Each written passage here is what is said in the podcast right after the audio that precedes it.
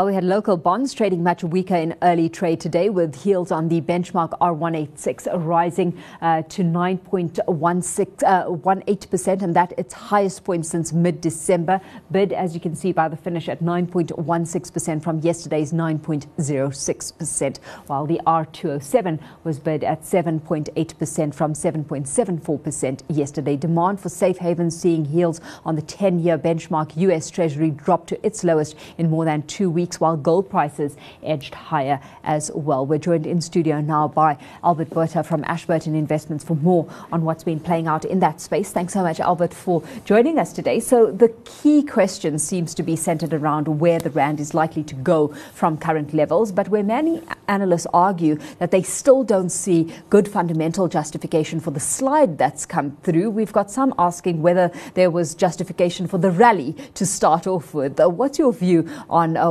what the Rand is up to at this stage. Um, you're completely correct. The, um, there's been a significant risk off sentiment globally. Um, it didn't start with South Africa, it started with Brazil, Argentina, some other countries.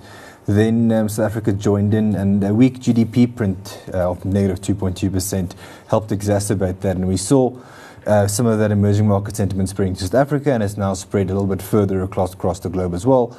And there seems to be panic selling going on at the moment and that's exacerbated by relatively weak liquidity, especially with some Europeans looking to go towards uh, their summer holidays and taking their risk books to neutral. Yeah, absolutely. I mean, we've got the Rand now sitting as the worst performing currency amongst its emerging market peers in the second quarter, behind the Brazilian real, the Turkish lira, the Argentinian peso as well, where we've had Argentina, Turkey, and Indonesia having recently raised interest rates on their end to bolster their currencies against the effect of a stronger dollar.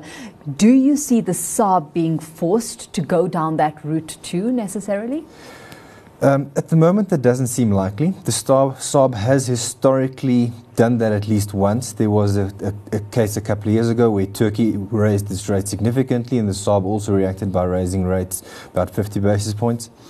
Um, at the moment, the fundamentals of Africa won't, don't seem to support and they would be reluctant to do so, especially given the relatively weak economic growth locally. Um, it doesn't it it doesn't seem like it's in the in the works. But what has happened in the last couple of days is with the weakening uh, rand specifically. Uh, we have seen that the FRA market is busy pricing an increased likelihood of rates going forward. Mm-hmm. So at the moment, there's about two rate hikes of 25 basis points priced into the next 12 months, but there's no reactionary rate hikes expected in the near term. Oh, what does that all spell for the fortunes of the local bond market? Because we've seen uh, South African government bonds hand dollar investors a whopping 13% return in the first quarter. Come the second quarter, and all of that, plus a little bit more, has been erased. The bonds have been a, uh, let's say, mercurial asset class the last couple of years. Um, our politics have, have helped and hindered at times. Um, the first quarter rally was driven almost entirely by South African optimism and, and an improvement in, um, of the South African local political situation and expectations thereof.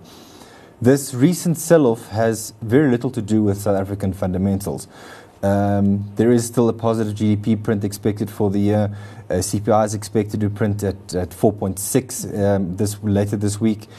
Um, so when you look at the bond market in general, there seems to be significant amounts of value being offered to most investors. You mentioned the SARB uh, just now.